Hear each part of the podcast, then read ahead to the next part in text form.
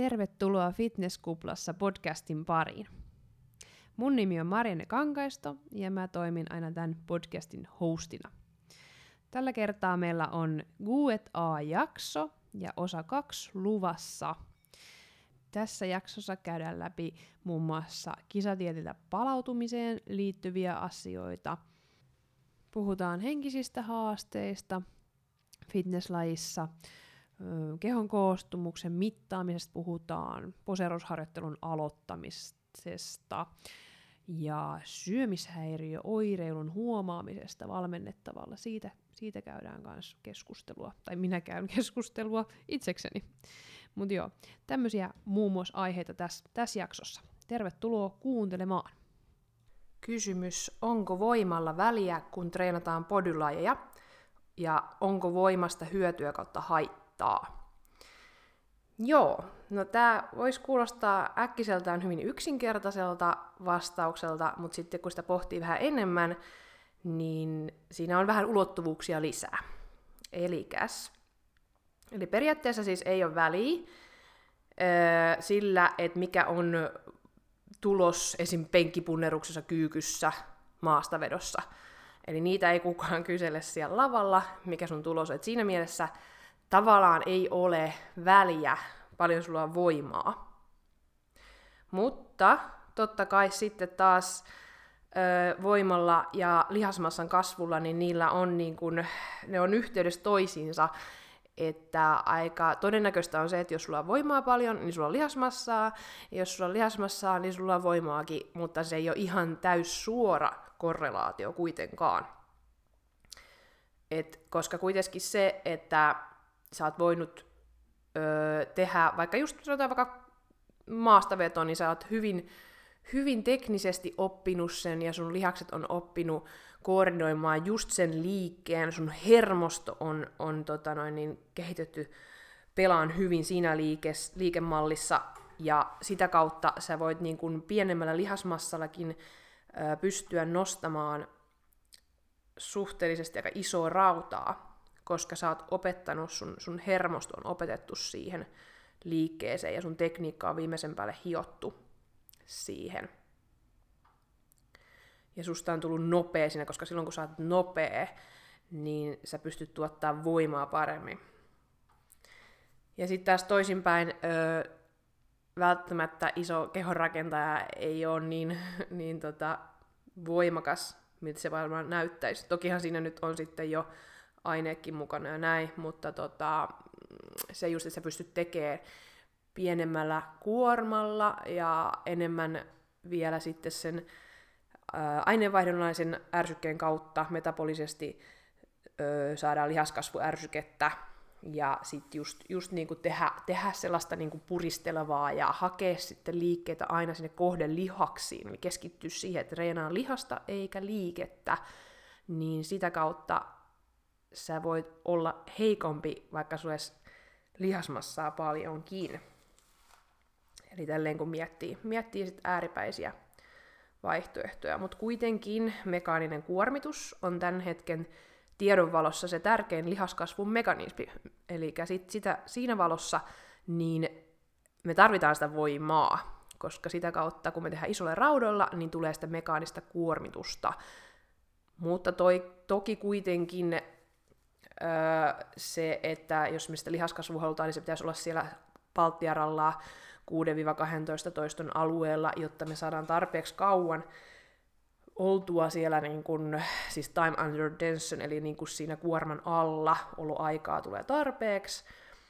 Ja sitten myös se, että me saadaan sitä kokonaisvolyymia tarpeeksi lihasryhmäkohtaisesti, niin tarvitsee olla kuitenkin niitä toistoja, toistoja siellä jonkun verran, ja sitä kautta se mekaaninen kuormitus ei ole sitten taas niin raju kuin sitten taas tämmöisessä ihan maksimivoimassa, hermostollisessa tota noin, treenissä, niin siinä tulee se ero, että ne ei ole sitten niin sataprosenttisia painoja, ei mennä ykkösmaksimeihin niinkään sitten podauksessa. Et jos sulla on voimaa, niin on suurempi todennäköisyys sille, että sulla on myös lihasmassaa, kuin että ei olisi.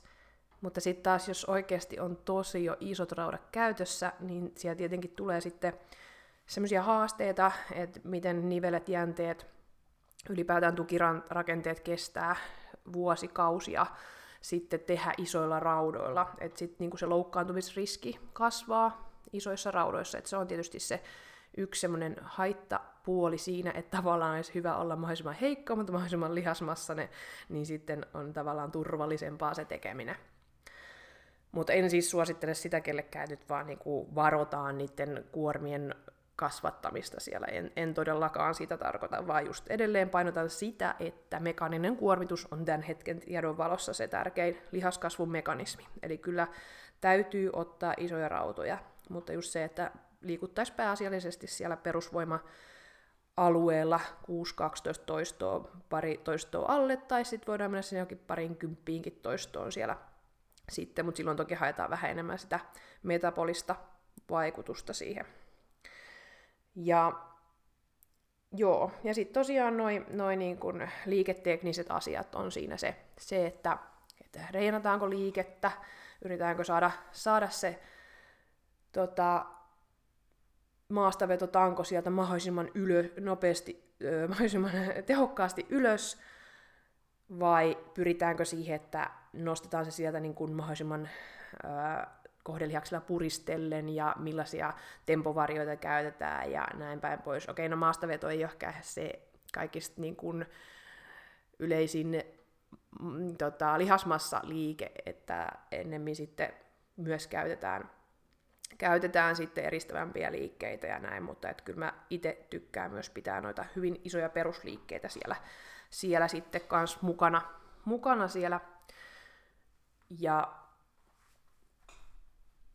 niin se treenaaminen on tavallaan vähän toiminnallisempaa kuin että me nyt lähettäisiin vaan tekemään jotain eristäviä laiteliikkeitä. Pysyy siinä mielessä jopa kroppa paremmassa kunnossa, vaikka siellä nyt sitten käytetään isoja rautoja.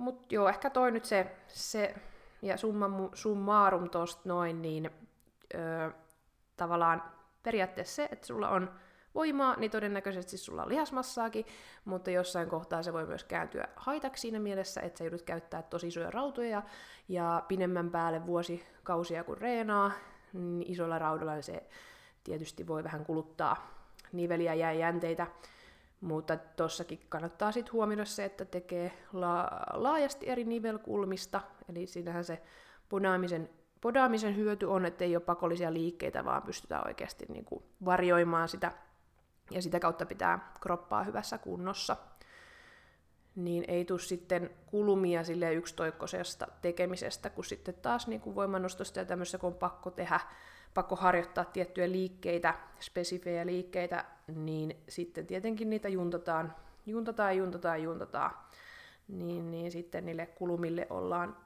alttiimpia silloin. Mutta onhan se tietysti kiva, että jos sitä penkistä nyt nouseekin vähän enemmän kiloa, niin onhan se nyt kiva aina prassella sillä tuloksella. Että siinä mielessä hyötyä siitä voisi sanoa oleva. Kysymys, kuinka usein kehon koostumusta kannattaa mitata kehitys- ja kisakaudella? No tähän nyt ei ole mitään semmoista, niin kuin, että tällöin ja tällöin pitää, vaan totta kai se on vähän itsestäkin kiinni, kuinka usein haluaa seurata ja kuinka helposti on niin kuin, pääsy pääsy eri mittareihin, mutta ei niissäkään kannata sit niinku liian, liian tiuhaan tuijotella niitä. Se voi vähän aiheuttaa sitten semmoista ahdistustakin, kun jos koko ajan seuraa, seuraa ja kyylää vaan jotain rasvaprosenttia lihasmassa määrää. Mutta sanotaan nyt semmoinen, että kehityskaudella, kehityskaudella semmoinen ehkä maks kolmen kuukauden välein, että ei sitä tiheämmin. Et varsinkin tota noin, niin jos on yhtään, yhtään vuosia alla treenaamista, niin se lihaskasvu on niin hidasta, että sitä muutosta ei, ei oikein ehdi näkee. Et melkein jopa sanoisin, että mieluummin puolen vuoden välein sit siinä kohtaa. Toki jos sä aloittelija, niin se kolme kuukautta ihan ok, silloin sulla kuitenkin kasvaa, kasvaa nopeammin nopeammin sieltä massaa, niin siinä voisi sitten nähdä jo vähän jotain eroa, mutta muuten sanoisin, että semmoinen ehkä puoli vuotta, vuotta sitten siinä semmoisena aikarajana. Ja kisaprepillä sitten on hyvä ottaa siinä, kun preppi alkaa tai on alkamassa. Ja jos on pitkä kisapreppi, niin mahdollisesti sitten puolessa välissä diettiä ja sitten vielä siellä kisakuntoisena katsoa, että mikä, mikä tilanne, millaisissa rasvoissa ollaan. Sitten jos on vähän lyhkäisempää diettiä, niin ottaa sitten vaan alkuun ja loppuun siinä. Ja ne on sitten taas silleen hyviä seurantavälineitä jatkoa varten. Et varsinkin se, että näissä olisi tärkeää se, että on, on sit samalla, samalla mittarilla, samalla, sama henkilö ottanut samoissa olosuhteissa, koska sitten jos sä nyt käyt silleen, ottaa vaikka jossain paikassa X, jollain vaikka inbodilla, eli tämmöisellä bioimpedanssimittarilla, missä on ne jalat ja kädet tulee sitten kahvoille, ja sitten taas joku kerta meetkin ottaa jonkun luona vaikka pihtimittauksen, niin ei niitä pysty mitenkään vertaa toisiinsa. Et, ja kuitenkin joka tapauksessa näissä on se, että ne on vaan arvioita. On se sitten mittari mikä tahansa, niin ne on vaan arvioita, että se on sitten vähän eri, jos me mennään johonkin vedenlaistutkimuksiin, mutta niitä niin nyt ei ihan päästä tuosta vaan. Ja sitten taas joku Dexa, niitäkin on pari, parit Suomessa, niin, ei semmoinenkin maksaa mennä johonkin Jyväskylän yliopistolle niin 300 euroa. Niin, niin tota, ei ihan tosta vaan mennäkään. Mutta tämmöiset perusbioimpedanssit, tanitat, impadit sun muut ja sitten pihtimittaukset, niin ne on vaan arvioita. Ne on vaan arvioita, niihin vaikuttaa öö, olosuhteet varsinkin näihin bioimpedansseihin, että miten sä oot syönyt, juonut, eli se nestetasapaino siellä vaikuttaa tosi paljon siihen, että paljon se näyttää, että sulla on rasvaa ja lihasmassaa. Treenaamiset, kaikki tämmöiset yöunetkin vaikuttaa. Ja sitten taas niin kuin pihteihinkin vaikuttaa paljon se, että mitkä pisteet sieltä otetaan ja kuka sen ottaa, millainen tavallaan kädenjälki hänellä on. Et siinä mielessä just se olisi tosi tärkeää, että on samalla henkilöllä, samalla mittarilla, samoissa olosuhteissa otettu, jotta se olisi mahdollisimman vertailukelpoinen siihen sun edelliseen mittaukseen. Ja, ja sitten edelleen painotan sitä, että ne on vaan arvioita, ne ei ole mitään absoluuttisia totuuksia, mutta just siihen seurantaan, omaan seurantaan, itsensä seurantaan, että just vaikka se, että et osaa katsoa vähän sitä, että vaikka nyt sitten siellä kisakunnossa, että onko mä nyt mahdollisesti pienemmissä rasvoissa kuin viime kisakaudella ja tämmöisiä. Ja sitten kisaprepilläkin sitä etenemistä. Ja sitten taas tuolla kehityskaudella niin vähän sitä, että okei, että miten se nyt, kun seuraa, seuraa vaikka pihtejä ja katsoo peilikuvaa, kehonpainoa, vyötäröympärystä, jne, niin sitten tavallaan yhtenä työkaluna siellä, että olisiko sinne nyt sitten mahdollisesti tullut sitä lihasmassaa, että pysyykö ne millit siellä, eli niin sanotusti se rasvaprosenttiarvio siellä samoilla, ja sitten jos paino nousee, niin voisi arvioida, että siellä on sitä lihasmassaa tullut. Eli vaan semmoisina karkeina arvioina noin, että ei, ei saa olla liian silleen miettiä, että nämä on kiveen hakattuja totuuksia, vaan se, että yksi tota, seurannan apuväline. Kysymys, milloin poseerausharjoittelu kannattaa aloittaa? No, jos oot aloittelija poseerauksen suhteen, niin aloita heti. Eli silloin ehdottomasti kannattaa heti aloitella, kun sulla on se ajatus siitä, että sä voisit mennä kisaan jossain vaiheessa. Eli alkuun siinä on niin paljon työmaata, eli pitää, tavallaan se on vähän sama kuin autolla ajon opettelu, että ensiksi sulla on niinku sillä, että miten mä pystyn kaikkeen näihin asioihin niinku keskittyä samaan aikaan, mun täytyy huomioida toi, toi, toi, toi, toi, niin tavallaan se, että sä saisit niitä perusjuttuja sinne eka, eka niin kuin selkärankaan, että sun ei tarvitse niitä miettiä, ja sitten taas siitä lähdetään hioa pidemmälle ja pidemmälle. Ja sitten kannattaa myös ottaa heti tota, yksityistuntia poseerausvalmentajalta, jotta oppisi tavallaan sitä perusrunkoa sinne heti niin, kuin niin sanotusti oikein, että jos liikaa lähtee itseksensä opettelemaan, niin voi olla, että sinne tulee jotain semmoisia tapoja tehdä liikkeitä, jotka sitten tavallaan ei olekaan ehkä sääntöjen mukaisia, tai sitten ei näytäkään ehkä lainomaisesti hyvältä, kroppa näyttää epäedulliselta, niin sitten taas pois oppiminen niistä, mitä ei opetellut, niin on aina hankalampaa kuin se, että oppii ihan täysin uutta asiaa tyhjältä pohjalta.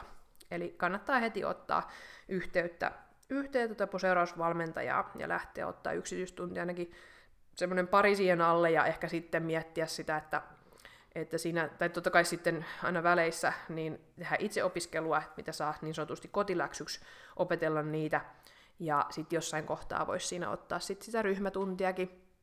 Saa sitten sit vähän sitä vertailu, vertailun näkökulmaa, semmoista vähän enemmän kisamaista liikkumista, siirty, siirtymisiä, vertailuja siihen mukaan. Mutta ensiksi yksityistunnille kotiläksyjen kautta sitten jossain vaiheessa sitä ryhmä, ryhmätuntia. Mutta ainakin se, mitä voit heti lähteä kokeilemaan itse, on sitä, että kävelee korkkareilla. Ja varsinkin, jos ei muuten kävele arjessa korkkareilla, niin sit varsinkin kannattaa lähteä niitä korkokenkiä niin sanotusti sisään ajaan. Voi olla ihan normi joku, joku korkkarit alkuun, et vaan sitä opetella sitä sirokävelyä, polven ojentamista askeleella ja semmoista ryhdikkyyttä, että oikeasti kannattelee sitä kroppaa, niin siitä on helppo lähteä ihan iteksensäkin. Jossain kohtaa sitten kannattaa ostaa semmoista harjoittelu poseerauskengät, mutta ei ne nyt ihan siinä heti ensimetreillä ole se välttämättömyys ollenkaan. Joo, että sillä ehkä, että heti vaan, heti vaan, jos on aloittelija. Toki sitten, jos on jo, on jo kisaillut ja perushommat on hallussa, neljännesosa käännökset menee tosta noin vaan, ja sitten ehkä nyt, ja on, niin, on se oma ikävelykin siellä jonkinlaisena, ja tämmöisiä, niin kuin, että se on helppo vaan laittaa korkkarit jalkaa ja ottaa asentoja, että niitä ei tarvitse sillä tavalla suuremmin miettiä, että sit se on enemmän semmoista eh, hienosäätöä, niin kehityskaudella ei välttämättä niin paljon tarvitse. Toki kannattaa pitää yllä, ja sitten just sitä omasta taitotasosta riippuen, että jos on hyvä poseeraaja, se on oikeasti, että se esiintyminen on niin kuin iso vahvuus, niin voi laittaa vasta sitten kisaprepin alo- alkaessa, niin alkaa sitten taas hioa sitä viimeisen päälle ja sinne muistiin niin kuin selkäytimeen, että se tulee vaikka unissaankin sitten se oma rutiini sieltä. Mutta jos ei se sitten se esiintyminen ihan se kaikista vahvin ole, niin kyllä siellä kehityskaudella kannattaa sitä ottaa. Sarjapalautuksilla vähän hakee, ehkä viikoittain tehdä semmoinen, että ottaa korkkarit jalkaa ja kävelee ja posettelee että sitten vähän sen oman, oman tason ja tarpeen mukaan, että kuinka usein kehityskaudella sitä sitten kannattaa tai on tarve ottaa. Mutta ehdottomasti muistakaa se, että se on se meidän suoritus, se on se kisasuoritus, on se poseeraaminen, käveleminen, liikkuminen siellä lavalla, niin ei voi liikaa alleviivata sitä, että se on tosi tärkeä harjoitella sitä. Ja se on sen tällain taitoharjoittelua. Ja se pitää niin kuin olla hanskassa, koska se on vähän kurja sitten, että jos on hyvä, hyvä tota lihasmassa, lajin sopiva rakennemassa, kaikki niin kuin fysiikka hieno, ja sitten sulla ei olekaan se esiintyminen, poseeraaminen hallussa, niin sä menetät sillä ihan oikeasti sijoja. että se on niinku, raakatotuus, että se pitää olla se koko paketti kunnossa, jotta sä pärjäät. Niin se on vähän kurja sit siitä, että jos sä oot tehnyt hirveän vaivan, rakentanut lihasmassan, reenannut kovaa, ja sit sä et olekaan panostanut tarpeeksi siihen kisasuoritukseen, eli poseeraamiseen, niin se olisi kuitenkin niin helppo, siis sillä tavalla helppo, helppo hoitaa kuntoon, kun sitä harjoittelisi. Harjoittelisi siinä ohella kans kunnolla. Ja kannattaa myös, mun suositus on, että kannattaa käydä eri poseerausvalmentajilla, että jokaisella on vähän eri näkemys ja ne katsoo eri juttuja ja, ja näin, koska kuitenkin on arvostelulaji, esteettinen laji, niin jokaisella on vähän semmoinen oma näkemyksensä, niin kannattaa käydä, että en ole silleen, että tulko kaikki mulle, vaan, vaan tervetuloa ehdottomasti, mutta että käykää myös muuallakin, että tulee sitten vähän erilaisia näkyvinkkeleitä. Ja nyt onkin varmaan hyvä paikka mainostaa. Eli tosiaan multa saa yksilötunteja, ja sitten mulla on näitä ryhmiä. Tälleen tuossa lokakuun jälkeen pidi vähän breikkiä NFV jälkeen niistä, mutta nyt on taas joulukuussa startattu. Ja tammikuusta lähtee sitten tuleen pari, ker kuukau- pari kertaa kuukaudessa, niin on sunnuntaipäiviä, puolilta päivi, niin sinne sitten vaan ilmoittautuu, että ne on kaikille avoimia, että sen verran kun mahtuu, tai niin kuin, että jos vielä tila on, niin otetaan, ja että ihmeessä sinnekin ilmoittautuu, tai sitten ottaa niitä yksilötunteja. Seuraava kysymys on palautuminen. Voiko sitä jotenkin koittaa nopeuttaa kautta helpottaa? Ja sitten tämä kysymys jatkuu, että entä fyysinen työ ja kisadietti? No, palautuminen voiko sitä jotenkin koittaa, nopeuttaa kautta helpottaa, niin on aika laaja kysymys, että tarkoitaanko siinä nyt siis sitä, että ylipäätänsä palautuminen, päivittäinen palautuminen, vai sitten just tätä kisadiettiä. Mä vähän veikkaan, että tässä nyt tarkoitetaan just sitä kisadiettiä, koska tässä sitten tämä jatkokysymys kuuluu, että entä fyysinen työ ja kisadietti. Niin mä nyt otan enemmän tämän kisadiettinäkökulman. Toki sitten, jos mä sivuun nopeasti tätä yleistä palautumista, miten sitä voi nopeuttaa kautta helpottaa, niin tietenkin se ravitsemus, että siellä olisi heti treenien perään palauttavaa hiilihydraattia, proteiinia, ja ylipäätänsä se päivittäinen syöminen olisi, olisi tota riittävää, ja jos lihasta kasvattaa, niin plussakalorilla hivenen, ja sitten tietenkin kaikki uniasiat, unihygienia-asiat, stressitasot, kuormittumiset, tämmöiset olisi balansissa, ja sitten esimerkiksi voimaharjoittelu vastapainona vaikka kevyttä, kevyttä aerobista liikuntaa, jonka kautta sitten sit palautuu myös voimaharjoittelusta paremmin. Niin tämmöinen niin ytimekkäästi semmoinen peruspalautuminen. Toki siellä voi olla sitten jotain aputoimenpiteitä, kuten vaikka jollekin voi joku venyttely rentouttaa tai mm, kylmä-kuuma-hoito, sauna, avantosysteemit, tavallaan sellaiset asiat, mikä itselle on rentouttavia tekemisiä, niin voi auttaa siihen palautumiseen, koska sitten taas saadaan kierroksia sitä kautta alas. Mutta jos me mietitään tota kisadiettiä, ja siitä palautumista, että voiko sitä, sitä tota nopeuttaa kautta helpottaa, niin no siis se on aika lailla se, että alettaisiin syömään, syömään ja levättäisiin kisojen jälkeen. Öö, nyt on ollut se fitness-tutkimus viime vuonna, ja siitä nyt ainakin karkeasti saatu tämmöistä dataa, että aika nopeasti kannattaisi tulla tulla takaisin sinne diettiä edeltävään painoon. Toki nyt taas riippuu siitä, että mistä lähtökunnosta on lähetty sinne kisadietille, että jos siellä nyt on semmoinen suhteellisen vähäinen tai semmoinen 80 kiloa jotain pudoteltu, niin joo, mutta sitten taas jos on oikeasti ollut siellä niinku reilusti sitä painoa, niin ei nyt välttämättä silloin taas takas on välttämättä tavoitteen mukaista päästä sitten taas takas heti sinne johonkin, jos on plus 15 kiloa mitä olisi sitten ennen diettiä ollut. Mutta että se materiaali nyt sanoisi vähän semmoista, että vähintään 5 prosenttia pitäisi kehonpainosta nousta, jotta se kroppa rupeisi palautuu siitä kisadietistä. Eli semmoinen vähintään 5 prosenttia ylöspäin kehon painoa, niin palautuminen alkaisi. Tälleen karke- karkeasti sanottuna. Et silloin alkaa sitten hormonitoiminta, hormoniarvot niin kuin pääsee parantuun, kun sen verran on saatu sitä painoa takaspäin. Ja sitten just se, se lepo siinä, että siinä olisi sitten oikeasti, oikeasti kisojen jälkeen taukoa treenaamisesta, se on sitten vähän yksilöllistä, että kauanko ja, ja näin, ja joka tapauksessa kun sitä reeniä aloittaa, niin maltilla lähtisi tekemään. Maltillisilla volyymilla hakisi niitä kuormia hiljalleen ylöspäin, mutta just volyymi, volyymi maltillisena, että pääsisi sieltä sit palautuu vielä. Ja, ja kuulostaisi muutenkin vähän sitä, että voi olla nivelet vähän, vähän kovilla, kun ei ole sitä nestettä niin paljon siellä, niin, niin, niin just edelleen vähän, vähän malttisen että kuinka paljon tekee vapaan paino tankojen liikkeitä, kyykkyjä ja sun muuta, että sekin on yksilöllistä, että missä, missä kuosissa ne nivelet on.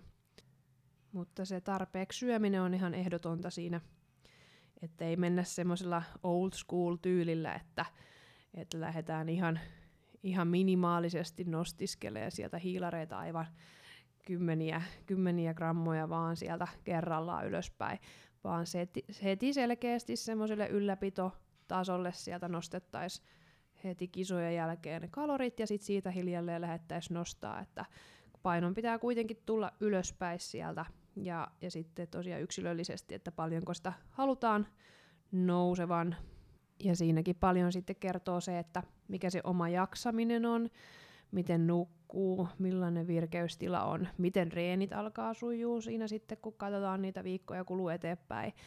Et jos siellä alkaa se nousujohde tulee hyvin, on niinku intoa, on energiaa reenata, palautuu reeneistä, palautuu töistä, koulusta ja niin poispäin, ja nukkuu hyvin ja alkaa tulee se virkeä olo, paino vähän noussut, niin se voi olla, että aika hyvin on palautunut, mutta et niin kauan kun siellä on semmoista niinku, kisan jälkeenhän tulee sellainen väsymys, kun se tavallaan on ohi ja se stressi laukee, niin aika useasti silloin tulee tosi väsynyt olo, niin siinä vasta huomaa sen, sen mikä se ylikuormitus siellä on ollut kisadietin aikana, niin niin kauan kun sitä semmoista väsymystä on siellä, siellä yllä ja näin, niin tietää kyllä, että ei ole, ei ole vielä ihan, ihan palautunut.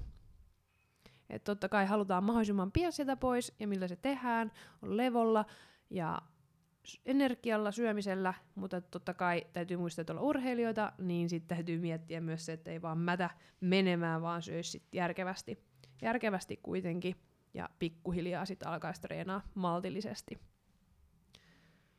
Ja toki siinä sitten tulee sekin ihan kyseeseen, että on järkevästi suunniteltu dietti, kisadietti, että se ei ole niinku vedetty ihan överiksi ja liian vaikka lyhyellä aikavälillä pudotettu liian paljon, jolloin voi olla, että se palautuminen kärsii tosi paljon siellä sitten.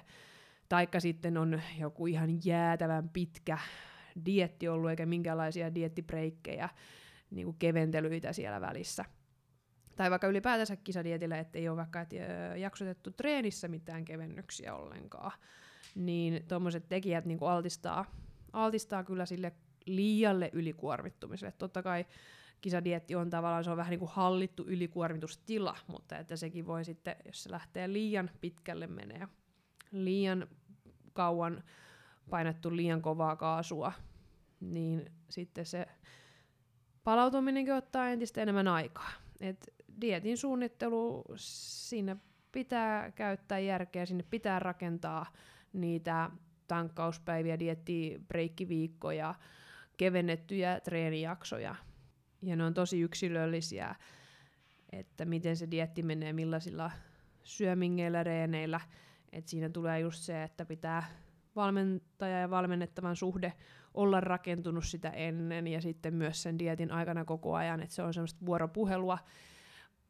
Öö, mennään sen tilanteen mukaan, vaikka on suunnitelmat tehty ja näin, mutta että pystytään sitten elää sen, sen tilanteen mukaan, mikä siellä on sitten kisaajalla siinä, ja elämässä voi tulla kaikkea muutakin, siellä on myös muu elämäkin kuin vain kisapreppi, niin huomioida kaikki ne. Ja sitten taas se kisan jälkeinen aika, kun palaudutaan, niin minkälaista muuten se elämä siellä on, että et sitten se, että kuinka kuormittavasti siellä lähdetään heti tekemään juttuja, niin sekin vaikuttaa tietenkin. Mutta tämä on nyt tämmöistä vähän ympäripyöreitä vastausta, mutta jos jotenkin se voisi tiivistää, että miten se, sitä palautumista voisi helpottaa, nopeuttaa, niin se, että siellä jär, järkevästi lähdetään nostaa ruokaa ja oikeasti lähdetään nostaa sitä ruokaa ja uskalletaan ottaa sitä painoa siihen vartaloon ja uskalletaan ottaa iisisti treenien suhteen, niin ne on niinku parhaat jutut sinne.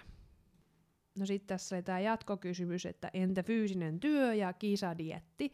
No, vähän ehkä haastava kompo, ei mahoton.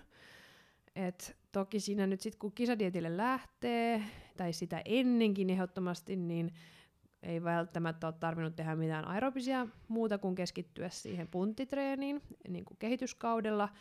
Ja todennäköisesti, tai varmaankaan ei tarvitse siellä heti kisapremmin alkuunkaan tehdä mitään muuta kuin vähän ruokavalion muutosta. Eli että siellä on jo kuitenkin rasitusta aika paljon, ja siinäkin pitää sitten olla tarkkana, tarkkana sen punttitreenikin kanssa, että se jaksaminen on siellä hyvää, niin kuin varmaan jo pitänyt kehityskaudellakin sitä miettiä, niin tavallaan, että, että lähtisi ehkä ihan pitää ne, ne määrät, ne volyymit, mitä on ollut siellä kehityskaudella ja jotka on toiminut, niin jatkaisi niillä siinä, kun preppi alkaa. Lähtisi vähän tekemään ruokavalion kautta siellä ensiksi. Ja sitten pyrkisi miettimään sitä, että että milloinka olisi järkevintä tehdä ne punttitreenit, että olisi vielä energiaa, että onko treeni hyvä ajoittaa ennen töitä tai vapaa-päiville enemmän, että mihin, mihin tähtää ja varsinkin niitä raskaimpia treenejä, että pystyykö niitä ajoittaa semmoiselle hetkille, että olisi enemmän virtaa. Se on ehkä semmoinen koko prepin aikainen mietintä siellä, että sitä pystyy ainakin vähän, vähän säätää silleen, että optimoida sitä asiaa. Ja varmaan aika pitkälle tai kokonaankin preppi pystyy menemään sit sillä että et painottaa vaan sinne pun, punttiin, tai näkisin niin, että ei ole järkevä yrittääkään laittaa sinne mitään aerobisia. että siellä on se fyysinen työ ja sitten muu energia, mitä on, niin keskittyy siihen voimaharjoitteluun, siihen liasta kasvattavaan harjoitteluun, mikä siellä kehityskaudellakin on se tärkeä, niin yhtä lailla prepillä, prepillä sitten, että me saataisiin ainakin pidettyä jollain tavalla niitä, niitä massoja sitten yllä, lihasmassoja. Ja ruokaa, vaikka ruoasta lähdetään tinkiin, mutta se, että siellä olisi kuitenkin tarpeeksi ruokaa ja ei lähde liian ronskisti tiputtelemaan. Ja erittäin tärkeänä, että se uni, unta on tarpeeksi, lepoa tarpeeksi, koska on se fyysinen työkin siellä, niin sit se palautuminen korostuu vielä entisestään siellä, että siihen täytyisi sitten antaa sitä aikaa, ottaa aikaa ja unihygienia kuntoon, kuntoon kunnolla, ja sitten, että se muu elämä olisi rauhallista ja ei olisi semmoista hektisyyttä, että, että saisi sitä palautumisaikaa sitten ja stressihormoneita alas. Mahdollisesti tuossa voisi miettiä ruokavaliossa semmoista syklitystä. Tämä on nyt taas sitten ihan yksilökohtaista, mikä kellekin toimii, mutta tulisi mieleen, että, että syklittelisi sit vähän enemmän, kun on raskaampia työpäiviä ja näin, niin ehkä söisi söis sit enemmän ja sitten, sitten kun on kevyempää, niin ehkä sille, silloin laittaisi vaikka vähän hiilareita vähän vähemmän. Mutta että varmasti toi treenien ajoitus tuo aika semmoinen oleellinen juttu ja se, että oikeasti vaan panostaisi sinne punttitreeniin sitten sen prepin aikana. Seuraava kysymys tuleekin vähän aasinsiltana tästä, eli mikä on fitnessissä henkisesti kaikkein haastavinta?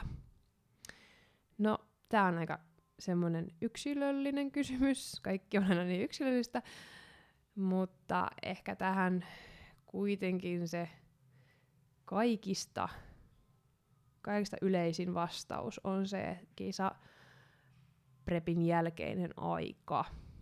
Eli kun kisat on ohi, niin siinä tulee se kaikista haastavin vaihe. Ja silloin tarvitaan myös sen valmentajan tukeakin oikeastaan kaikista eniten. Tästä mä oon aina puhunutkin, että ei saisi valmennussuhteet päättyä kisoihin, vaan sitten ne pitäisi jatkua vielä vielä sitten, että se palautuminen siellä pääsisi tapahtuu. Ja sitten kun siihen liittyy niin paljon niitä kehonkuvahaasteita, kisakunnosta irti päästämistä, niin just se, että et oikeasti kun se ei ole se terveellinen kunto, vaan se on se hi- viimeisen päälle hiottu kisa, kisakunto, joka on todellakin kaukana terveellisestä, ja, mutta kuitenkin siinä että se on niin se hetki ja siellä otetaan paljon kuvia ja kaikkea. Ja, ja, ja sitten sit sen jälkeen ruvetaan syömään ja tulee heti tietenkin nestepöhöä, mikä on ihan luonnollista normaalia. Ja se heti muuttuu silmän räpäyksessä se vartalo. Niin se voi olla vaikea hyväksyä, kun on tehty pitkään pitkään työtä kisaprepillä päivä päivältä menty kohti, kohti sitä kisakuntoa, tehty, tehty kovia treenejä, kärsitty nälästä ja väsymyksestä, ja sit pitäisi pystyä siitä kaikesta päästää irti ihan yhtäkkiä.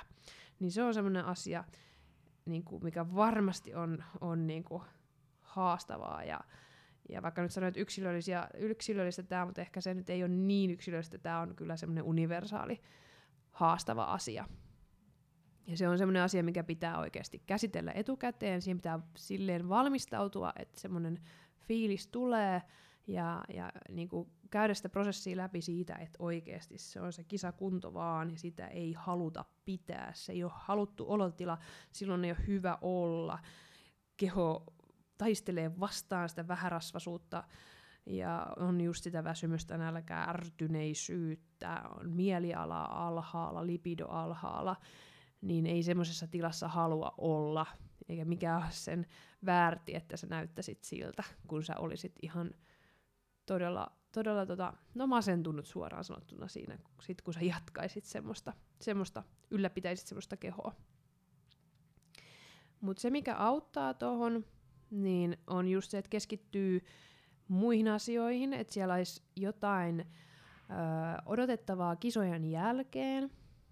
Voisi olla jotain etappeja, Öö, no, nyt on korona-aika, mutta siis normaalisti, että esimerkiksi olisi joku reissu tai jotain sellaista, on joku työprojekti, öö, keskittyy taas niin kuin vaikka uusiin harrastuksiin myös ja, ja töihin ja opiskeluun ja elvyttää sitä sosiaalisia suhteita, mikä on ehkä vähän siinä kisaprepin ainakin lopussa voinut vähän jäädä, jäädä kun on säästelty voimavaroja, niin tekee ystävien kanssa asioita ja kaikkea, kaikkea kivaa. Ja sitten taas just muistaa siinä kohtaa sen, että mitä nopeammin on palautunut, niin sitä nopeammin pääsee taas rakentaa uutta lihasmassaa. Ja sehän on semmoinen motivaattori siinä, että pitää mielessä sen, että mitä nopeammin tästä niin oikeasti lähdetään taas syömään ja palautuu ja vähän huilataan ja sitten taas lähdetään reenaa, niin saadaan taas sitä lihasmassaa rakennettua. Että voitaisiin taas joskus kisata entistä paremmassa kunnossa.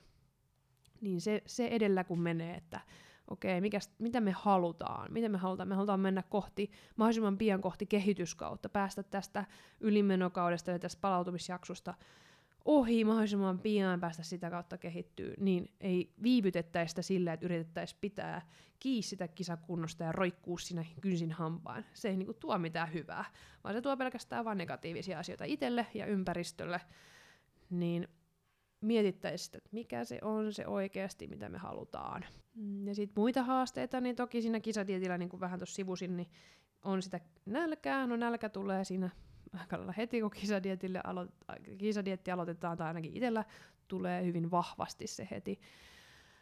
Öö, ja sitten se vähän tasottuu, ja sitten sen kanssa oppii niinku elään siinä prepin aikana, että se nälkä on vähän niin kuin kaveri, se vaan on, ei sitä silleen enää niin siitä välitä. Toki sitten taas voi olla hetkiä, että on vaikea nukkua ja tämmöisiä, ja sitten se, se nälkä niin kuin vie sitä huomioon ihan hirveästi. Mutta et, et sitten ehkä kuitenkin vielä siitä nälästä se hankalampi on se lopun väsymys, kun se nälän kaveriksi tulee vielä semmoinen jatkuva väsymys, vähän semmoinen sumussa eläminen niin se on aika haastavaa. Sitten kuitenkin pitäisi suoriutua töistä ja elämisestä ja treeneistä. Et yleensä treeneihin vielä saa puskettua semmoisen energiaa, mutta et sitten kaikesta muustakin pitäisi siinä selviytyä jotenkin täysjärkisenä, niin se on, se on sellainen, varsinkin niin kuin, no itsellä kun on laji body fitness, missä pitää olla kuitenkin jo aikas rasvanen ja itsekin on aina kovin kireessä kunnossa ollut, niin totta kai se kroppa pistää kampoihin. Ja tulee just se nälkäväsymys ja se väsymysverho siihen päälle, päälle loppuajasta, niin se on, se on kyllä haastavaa siinä, mutta sitten kun se on sitä loppuaikaa, niin se vähän niin kuin menee sitten vaan, niin kuin, että laskee päiviä ja mietit, kohta, kohta se on se H-hetki. Niin se on sitten taas siellä prepillä semmoinen, semmoinen henkisesti haastava, haastava asia. Ja toki sitten taas just se kunnon eteneminen, miten se etenee päivästä riippuen, että tuntuuko siltä, että ei vitsi, jee, että vähän hyvin pala rasva, tai sitten voi olla, että just ei vitsi, että, että mitenkä mä pääsen kuntoon. Ja, on, ja jossain vaiheessa tulee siinä puolen välin tienoilla sitten preppiä semmoinen, että kun on jo laittunut ja näin on rasvaa palannut, mutta ei vielä ole semmoinen tarpeeksi tarpeeksi kireä, niin sitten on vähän semmoinen niin kuin, ei, tavallaan, että ei näytä miltään, kun vähän on löllö, löysä. niin sekin on vähän haastavaa, haastavaa aikaa. Mutta noissakin vaan sitä pitää sitä luottoa olla siihen prosessiin paljon. Valmentajan kanssa tietenkin hyvä suhde auttaa siinä ehdottomasti. Joo, mutta tommosia. Toki sitten voi olla jotain yksilöllisesti, jos tulee jotain jotain, ettei nivelet mennä kestää tai muita, ja sitten tulee elämässä muita haasteita siihen prepin aikana, vaikka että tulee avioero tai koira kuolee tai työpaikka vaihtuu tai niinku tämmöisiä muun, muun elämän rasitteita, niin totta kai ne vaikuttaa haastavasti, sit, koska sit myös se henkinen kestävyys on koetuksella siinä muutenkin prepistä, niin sitten voi olla ne muut rasitteet siellä, niin niin, niin, niin tulla sitten, kaikki on vaikeampaa sit siinä kohtaa, kun, kun se syö jo se preppikin siinä niin paljon, niin, niin semmoiset tietenkin voi olla siellä sitten spessukeisseja. Mutta jos joku yksi asia pitäisi vaan valita, niin se on se palautumisjakso siellä. Se on se henkisesti haastavin sieltä, että kisakunnosta irti päästäminen ja se väsymyksen kanssa oleminen ja se, se sitten, että, että siellä saadaan saadaan nope- sopivasti sitä ruokaa lisää ja kehonpainoa ylös, mutta sitten taas toisessa ääripäässä myöskin se, että että kun jollain voi olla taipumus sitten taas lähteä niin, niin sanotusti pullahtamaan, että kuitenkin se pysyisi hanskassa se, että kun sitten on myös se loputon nälkä silloin, silloin tota, kisojen jälkeen, niin myös se pysyisi hallinnassa, vaikka halutaan sitä painoa ja halutaan palautua, mutta että se pysyttäisi tosiaan niin kuin atleettisena ja sitten taas saataisiin hyvä kunto kehityskaudelle, mistä taas lähtee rakentaa, niin sekin on ehdottomasti haastava. Nälkä, nälkä ei silloin lopu syömällä, että joutuu kuitenkin aika paljon rajoittaa sitä syömistänsä siinä, niin se on myös erittäin erittäin haastava. Henkisiin haasteisiin liittyen on myös vähän samantyyppinen kysymys. Meinaan, että käytätkö henkistä valmennusta ja suluissa esim. mentoria? Eli tämä on nyt mulle, mulle osoitettu kysymys. Käytänkö minä henkistä valmennusta? No, tämä on vähän, että miten tämä nyt ottaa. Öö, tota, no periaatteessa siis joo. Mm, mulla on ollut tuossa hetki sitten, niin kävin, kävin muutamia sessioita tämmöisen urheiluterapeutin kautta psykoterapeutin luona. Öö, paljon oli etänä tapaamisia, kun tota, korona. Mm. Mutta tota, se on ollut mulla vähän silleen öö, sekä yksilöhenkilönä öö, niin kuin mun yksityisasioissa apuna, että mun uraan liittyvissä asioissa. Esimerkiksi niin, että mulla on ollut pitkään ja on taistellut pitkään ja työstänyt mun riittämättömyyden tunnetta, käsitellyt sitä jo tosi monia vuosia, on tosi pitkälle päässyt siinä, mutta sitä on edelleen. No nyt mä otin sen taas tapetille, käsittelin sitä. Se liittyy niin kuin, no, kaikella laajasti mun elämään ja paljon mun työjuttuihin. Se on niin ehkä semmoinen kantava teema siellä, siellä ollut siinä, miksi mä siellä on käynyt. Ja sitten taas tämmöisinä yksittäisinä asioina, niin muun muassa taas työelämässä niin mun ajanhallinnallisiin asioihin, kuten esimerkkinä se, että mä opettelin hänen kanssaan siis ihan pitään yhden vapaa-päivän viikoittain. Et alkuun mä sanoin, että kun hän ehdotti, että voisiko mä semmoisen vuorokauden mittaisen tai vähän päälle ottaa, ja aina jo niin kuin viikoittain joku tietty, ja sitten mä oikein naurahdin sille, että ei, ei tuo onnistu, että mä joka viikko joku sama. No, ei siinä kauan sitten mennytkään, kun mä sain aikaiseksi sen, että pidän yhden päivän va- viikossa vapaata, pääasiallisesti se on lauantai, ja sitten vähän riippuen töistä, niin voi olla joskus, että se on sunnuntai, että jos mä, mulla onkin lauantaina jotain tehtävä, niin tapaamisia sun muuta, niin sitten se on sunnuntai. Mutta pääasiallisesti mä oon nyt pitänyt koko ajan sitä lauantaita tässä sitten hyvän aikaa jo, useita useita kuukausia. Niin yksinkertaisia asioitahan ne yleensä on, mutta siihen vaan tarvitsee aina välillä sen jonkun muun sanoon järjen äänenä asioita, vaikka itse niitä ehkä ymmärtäisi, mutta sitten tarvitsee sen tuen ja vahvistuksen ja sitä kautta sitten myös kertausta ja toistoa ja opettelua. Mutta tota, viime kevään tuossa taisi olla sieltä kevät-talvesta kevään läpi kävin hänen luonaan ja sitten tuli kesä ja vähän lomailuja ja kiireitä ja sun muuta, niin se sitten vähän jäi, tavallaan ei ollut enää niin semmoisia akuutteja juttuja, mitä olisi halunnut käydä läpi. Toki olisi tosi hyvä, että olisi koko ajan, mä aina välillä haaveilen semmoisesta niin kuin työmentorista itselleen, tai työn ohjaaja, se olisi ehkä semmoinen oikea sana siihen, että olisi semmoinen työn ohjaaja, koska sitten kuitenkin tämä on niin semmoista siis yksin tekemistä, vaikka mullakin avomies, avomies on semmoinen, että keltä mä sitten sit kun on oikeasti semmoinen hetki, että nyt mä ihan oikeasti tarvitsen mielipiteen, niin sitten mä kysyn häneltä, mutta en mä voi niinku häneltä jokaista asiaa kysyä mielipidettä, että vaan semmoiset niinku isot tärkeät asiat, niin sitten sit mietitään yhdessä niitä. Mutta totta kai hänellä on, hänellä on oma yritys ja hänellä on omat, omat työnsä ja haasteensa siellä, niin ei voi sitten taas liikaakaan lähteä kuormittaa häntä. Et sille olisi kiva. Toki mulla on sitten taas täällä, täällä Wolfilla, missä mä valmennan, niin on paljon kollegoja ja semmoista pääsen pallottelemaan asioita ja heittää, heittää mutta toki ei ole nyt semmoisia mitään ö, säännöllisiä tapaamisia kenenkään kanssa. Et mulla, oli tossa, kun kävin viime vuonnaksi mä sieltä sitten valmistuin, mitenköhän ne nyt vuodet menee, oliko varmaan viime vuoden keväällä, niin kakkostason fitnessvalmentajakoulutus, niin siinä meillä oli kuulu ihan siihen koulutusohjelmaan, että pitää olla mentorison koko koulutuksen ajan, ja mielellään semmoinen, joka ei ihan suoraan fitnessvalmentaja ole, että olisi vähän erilaisia näkökantoja. No mä sitten päädyin ottaa tuon Korpeisen Mikon, joka tässä kanssa Wolfilla, Wolfillakin myös valmentelee, ja hän on enemmän tuonne voimapuoleen keskittynyt. Toki tosi siis silleen läheltä oleva, mutta ei sen suoraan niin fitnessvalmentaja, vaan enemmän noihin voima, voimapuolen voimanostojuttuihin.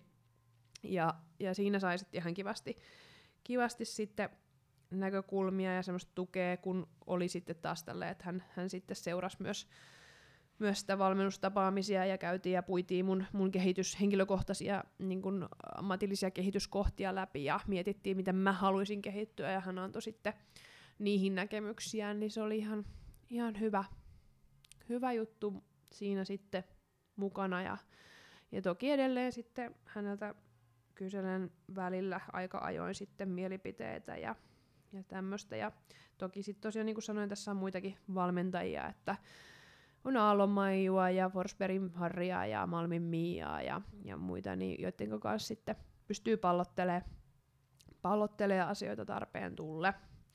Ja sitten toki mullakin, koska ihminen on niin subjektiivinen ja laput silmillä itselleen ja, ja, ja mullakin on semmoisia haasteita, kuten tämä halu treenata aivan liikaa, niin tota, on tällä hetkellä siis itselläkin valmentaja, tämmöinen, men- niin no voisi sanoa, että mentori siinä mielessä, että, että saan sieltä sitten niin noihin treeneihin sitä ohjelmaa, koska muuten mä tekisin niis liikaa, niin Murtosen Juho Helsingistä niin on siinä niin tukena, tukena sitten taas niin mun henkilökohtaisessa henkilökohtaisessa tota noin, niin, treeniurassani, niin hän sitten pitää mua aisoissa ja on mun käsijarru.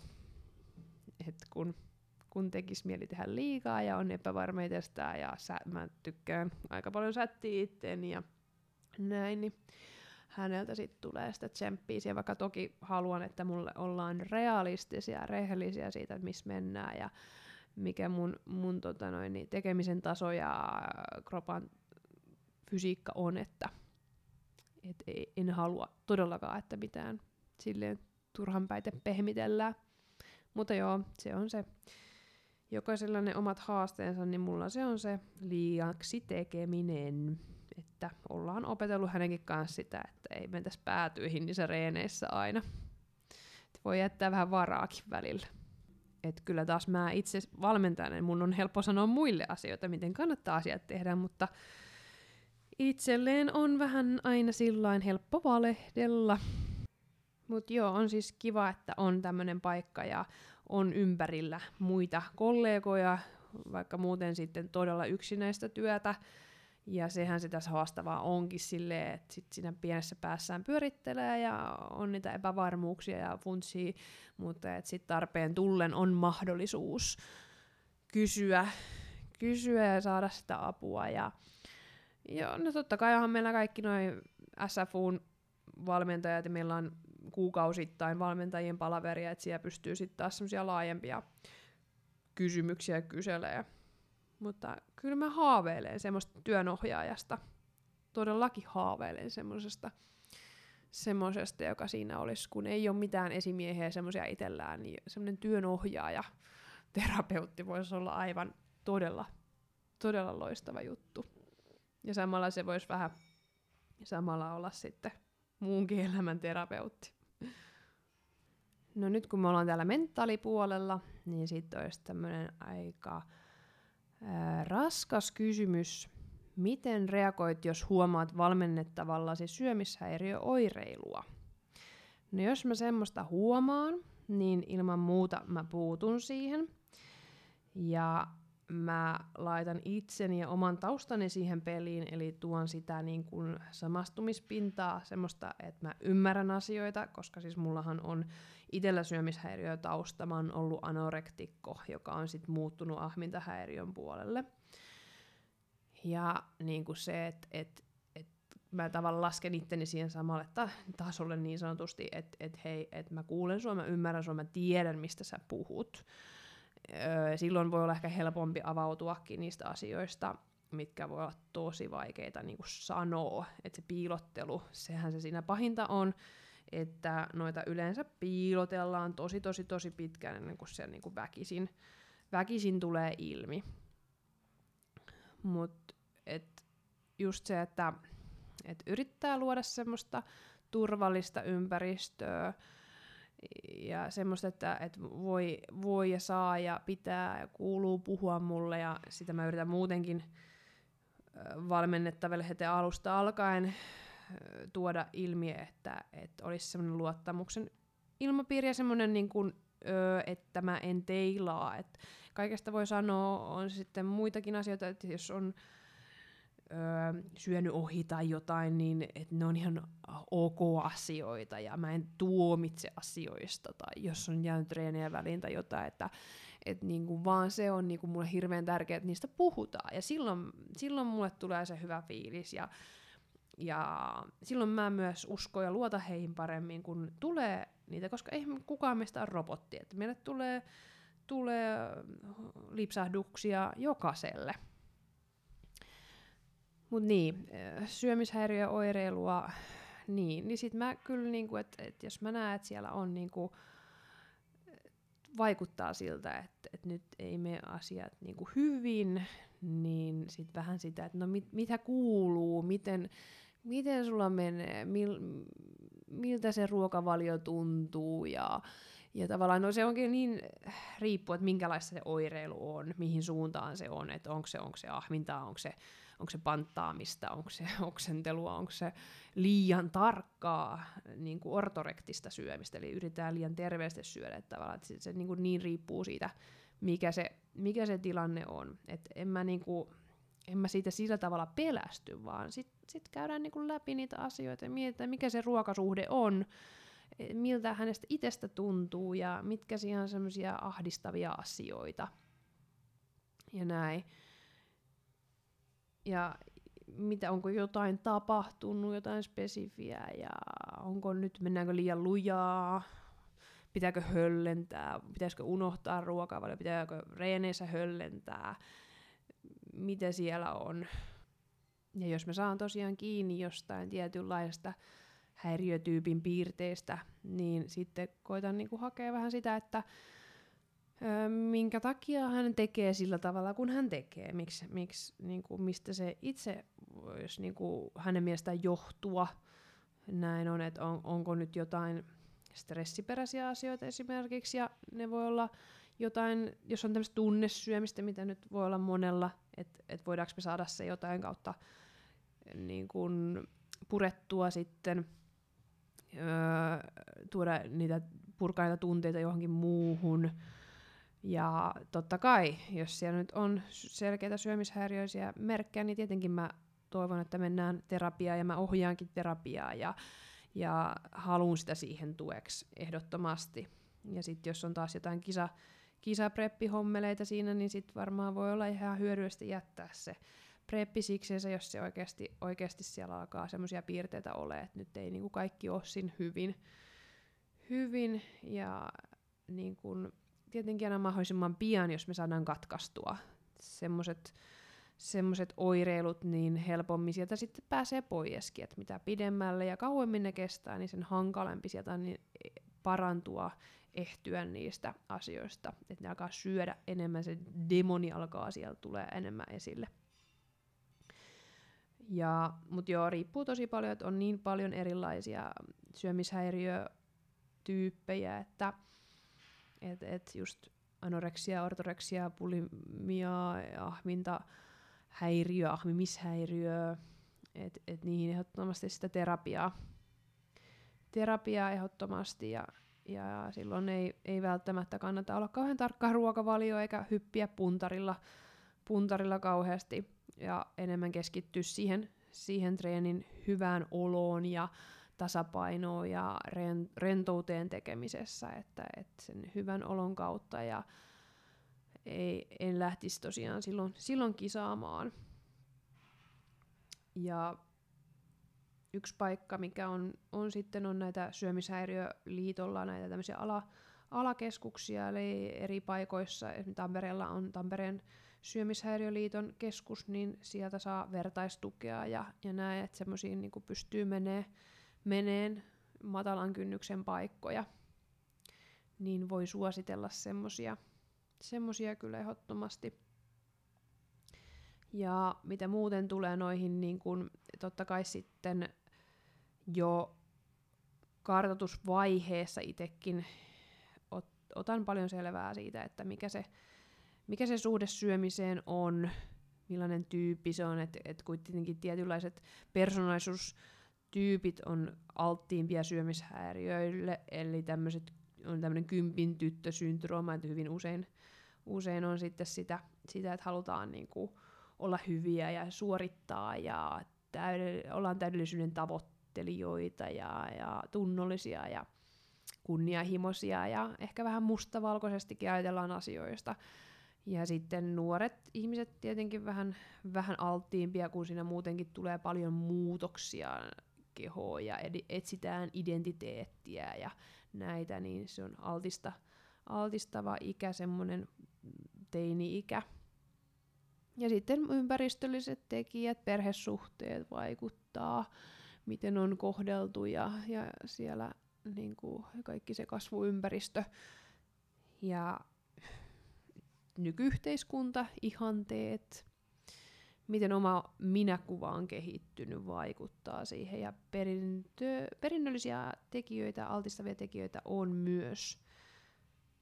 Mutta joo, tää lähti vähän laukalle tämä mun ajatus siitä, että mikä toi varsinainen kysymys oli. Mä rupesin jo miettimään näitä, että mikä, mikä asiat altistaa syömishäiriöoireilulle.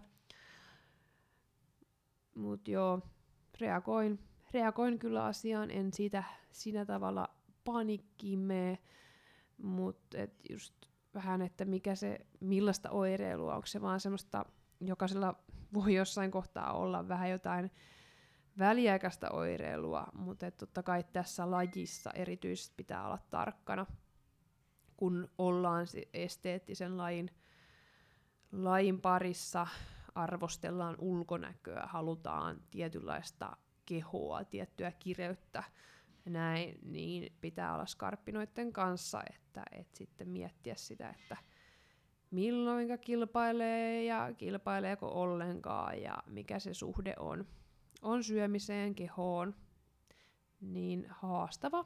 Haastavahan toi on. Et itellä toki on vähän siinä mielessä erilainen tarina, koska tämä laji on taas mulle tuonut pelkästään oikeastaan plussaa, hyvää siihen omaan taustaan nähden, että se on jopa ollut semmoinen, no suoraan sanottuna pelastava asia, että mä lähdin tämän, tai kiinnostuin lihaksen kasvattamisesta ja sitä kautta sitten myöhemmin lähin, lähin tavoitteleen kisaamista ja kisa, on kisannut ja näin, että, että just toi, että mä opettelin syömään ja varsinkin syömään hiilareita ja lepään ja sitä kautta ymmärtää se, että jotta mun lihas voi kasvaa, niin tarvitsee olla lepoa ja syödä.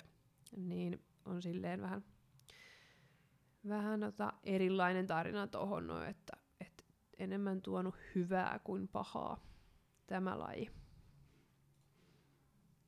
Mutta joo, vaikka mä oon tämmönen erilainen tapaus tässä kohtaa, että että tämä on tuonut hyvää ja varmasti monelle muullakin kyllä on, on tota noin, niin fitness tuonut paljon hyvää siihen suhteeseen ruokaa ja, ja sitä terveellisyyttä ja, ja sitä levon kunnioittamista ja näin, että oikeasti sitä vaan helposti mediassa ja muutenkin nostetaan ylös sitä, sitä näkökulmaa mieluummin, että, että fitness aiheuttaa syömishäiriöä ja, ja että se tekee pahaa, mutta että se pohjimmiltaan se on sitä, varsinkin se kehityskausi justiinsa, että, että syödään tarpeeksi, syödään järkevästi ja levätään ja treenataan järkevästi ja näin, että sehän on tosi niin kuin hyvä, mitä se, se tuo. Mutta sitten sit se kisadietin niin kuin tuoma haaste siinä kehon kuvassa ja se, että et mennään niin pieniin rasvaprosenteihin, niin siinä, siinä on sitten se haasteensa. Ja sitten tietysti se palautumisjakso, kun se nälkä on niin kova. Pitäisi löytää sellainen kultainen keskitie, että just kehityskaudellakin, että hei välillä voi vetää sitä karkkia, pullaa ja suklaata ja näin, että se on ihan fine. Ja nytkin on joulun aika ja se on ihan fine vetää vähän laatikoita ja kinkkua ja pari päivää ja antaa mennä vaan, että se on ihan normaalia. Että se ei niinku, mitään pahaa ei tapahdu, että siellä pitää olla sitten liukumaa, liukumaa kehityskaudella ja mahdollisuutta syödä ulkona ja semmoista normaalielämää. Et kun se perusrunko on siellä ja on se semmoinen urheilijan elämä, elämäntyyli omaksuttu ja niin kuin, että se on säännöllistä syömistä ja joskus voi vähän olla epäsäännöllistä näin, että sekin on ihan, ihan ok. Mutta semmoinen perusrentous olisi koko ajan mukana, niin se helpottaisi sitä, sitä tekemistä. Et sitten kisaprepillä vähän tarkemmin ja sielläkin jos lipsumisia tulee, niin mitä sitten niistä selvitään? Että mikään ei saisi olla liian, liian mustavalkoista ja joko tai ajattelua.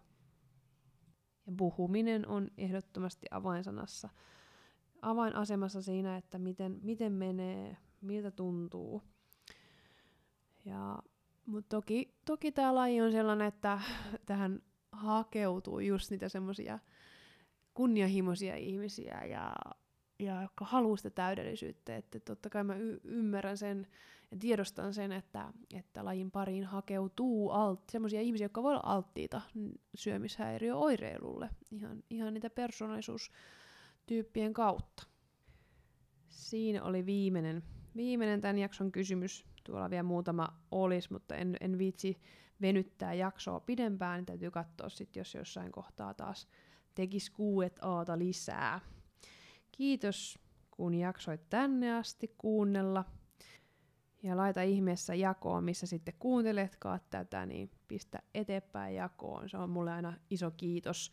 Ja tykkää ja kommentoi, pystyy kommentoimaan tota Instagramissa ja YouTubessa, jos olet kuunnellut siellä kommenttiboksia. Ja saa ehdotella ö, aiheita, saa ehdotella vieraita podcastiin. Ja jos tulee kuetaa kysymyksiä, niin pistä ihmeessä niitäkin. Mä keräilen vielä tuossa noin kasaan, kasaan sitten, että jos, jos tosiaan innostutte, niin pidetään lisää näitä. Ja saa antaa kritiikkiä, palautetta, kaikenlaista.